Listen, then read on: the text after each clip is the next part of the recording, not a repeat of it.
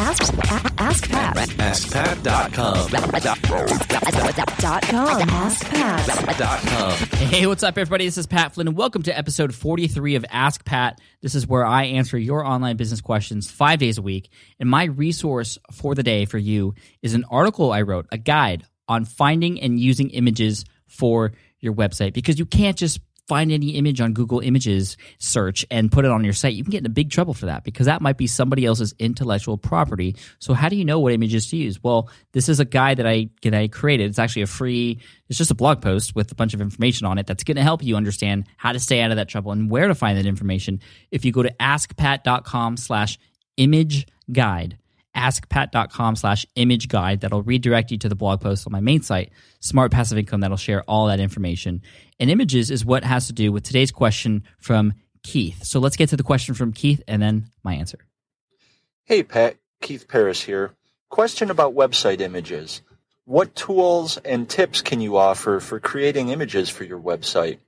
I especially like the images you use that look like they have torn edges and also the newer images where you're layering text and your logo over the top of the images. Any thoughts you can share on this would be greatly appreciated. Thank you for all you do. Take care. Keith, thank you so much for your question today. You know, images are incredibly important for your site for so many reasons. Obviously, with social sharing and the way Facebook and Twitter and Instagram and, and, and those social networks work today, I mean, it's all about the images, right? When you look at your feed on Facebook, what's the first thing that ca- captures your attention? It's the images. So, images are incredibly important. And I'm going to share some tools with you to help you how to create those images that you can use on those social sharing platforms. But images are also important for your blog posts as well because it helps to illustrate your points. It helps to, you know, make people remember that topic and also sort of uh, just support it as well. I mean, it's also a nice way for people to remember what it is that you're talking about if there's a specific image that works with the content that you're sharing in the headline the headline that you created. That's how you sort of tie everything together is with those images. It also just makes it less boring. I mean it's just an image but an image can say so much and it just adds a little bit of color and spice and, and feeling and, and expression and style to your page as opposed to just text. So yes add images and here are some tools i'm going to give to you to help you add some nice effects and to get I- images you know nicely placed on your page and things like that. Um, so let me first start with that torn edge effect that you were talking about keith if you go to smartpassiveincome.com and typically you'll run across a number of different um, images on my site, you'll notice that a lot of them have a little, of, a little bit of a torn edge effect on it, which is really cool. And I did that purposefully to sort of try something different and stand out of the crowd and sort of add a little bit of, uh, you know, edge, I guess you could say. That's a poor choice of words there, but you know, just a little bit of a different style to the way images are shown so people would remember. And obviously you pointed it out, so you liked it, and here's how you can do it. There are a number of different ways to create that torn edge effect and also other types of effects as well. But I'm going to go over the way I do it, which is a little bit longer. And it's because I just have a little bit more control and it has a little bit, I have more options doing it this way. And it, you know, it doesn't take too long, maybe a minute and a half to two minutes, but I feel like it's worth the time investment as opposed to just putting a, you know, square image on a site or a rectangular image on a site. And I don't always do this, but I do it every once in a while um, especially when I'm tip- when I'm taking parts of something on a website and showing it, just to show that it is sort of cut out, right, or taken from a piece of a larger item. So to get this edge effect, you know, if you're a Mac user, this is what I do.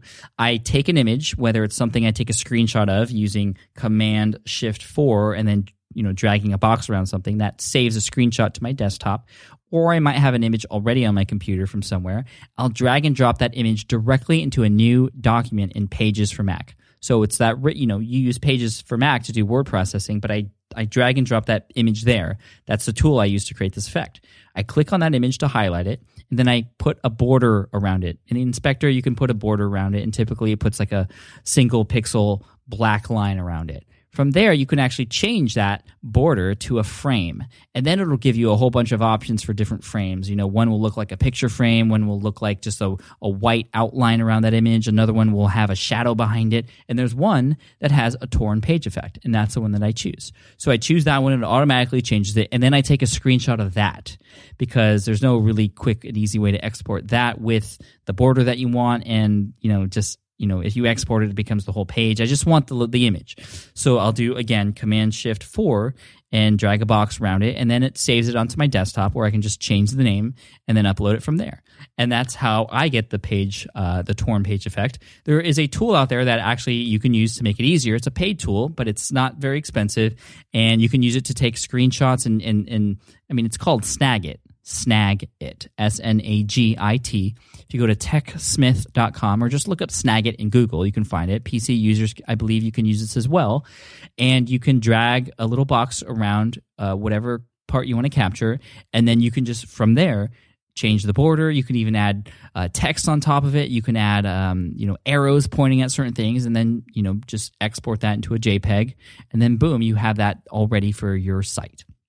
You can also use Keynote, I believe, or PowerPoint to achieve the same effect. So drag and drop those images in there, and you can do this whole screenshot thing, and then again, you're good to go. Now, one thing that's been working for me really well is taking images and then putting text on top of it and sharing it on social media, like I talked about earlier. Facebook, it's just been wonderful. I mean, it's so many more shares, so many more comments, just people's people's attention is drawn to images, especially nice, colorful images that are different than what's normally seen in people's feeds. So to add text on top of images, I use Photoshop. And I know that's an expensive tool, and a lot of people don't know how to use it. And you don't need Photoshop. That's the great thing. To do and achieve this effect, you don't need Photoshop. All you need to do is to get an image. And I told you earlier about where to go to get information on how to find images that you can use. Again, askpat.com slash image guide. But once you have an image and you get it to the right size, I'm not going to go into sizes right now because it's a whole nother discussion, especially for social media. But you can use a tool like GIMP at gimp.org, G-I-M-P dot O-R-G, which is a free version of Photoshop. It's on the web and you can use it from any computer.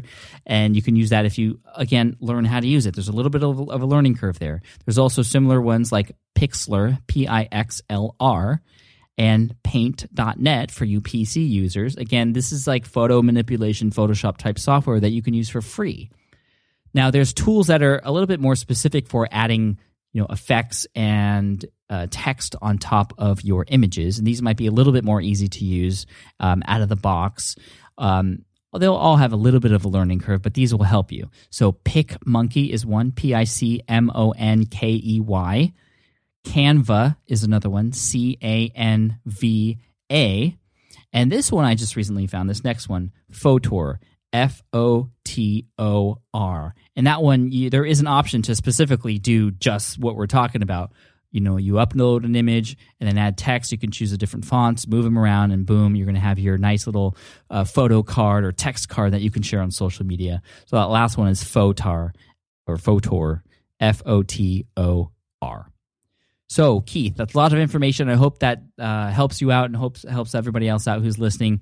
Again, the major tools there are Snagit if you're if you're into getting the more automated type of tool for doing those torn page effects and other effects you can do on top of those screenshots. I use Pages for Mac for the effects myself, and then I use Photoshop, but there's also other ones like uh, GIMP, Pixlr, Paint.net, PicMonkey, Canva, and Fotor.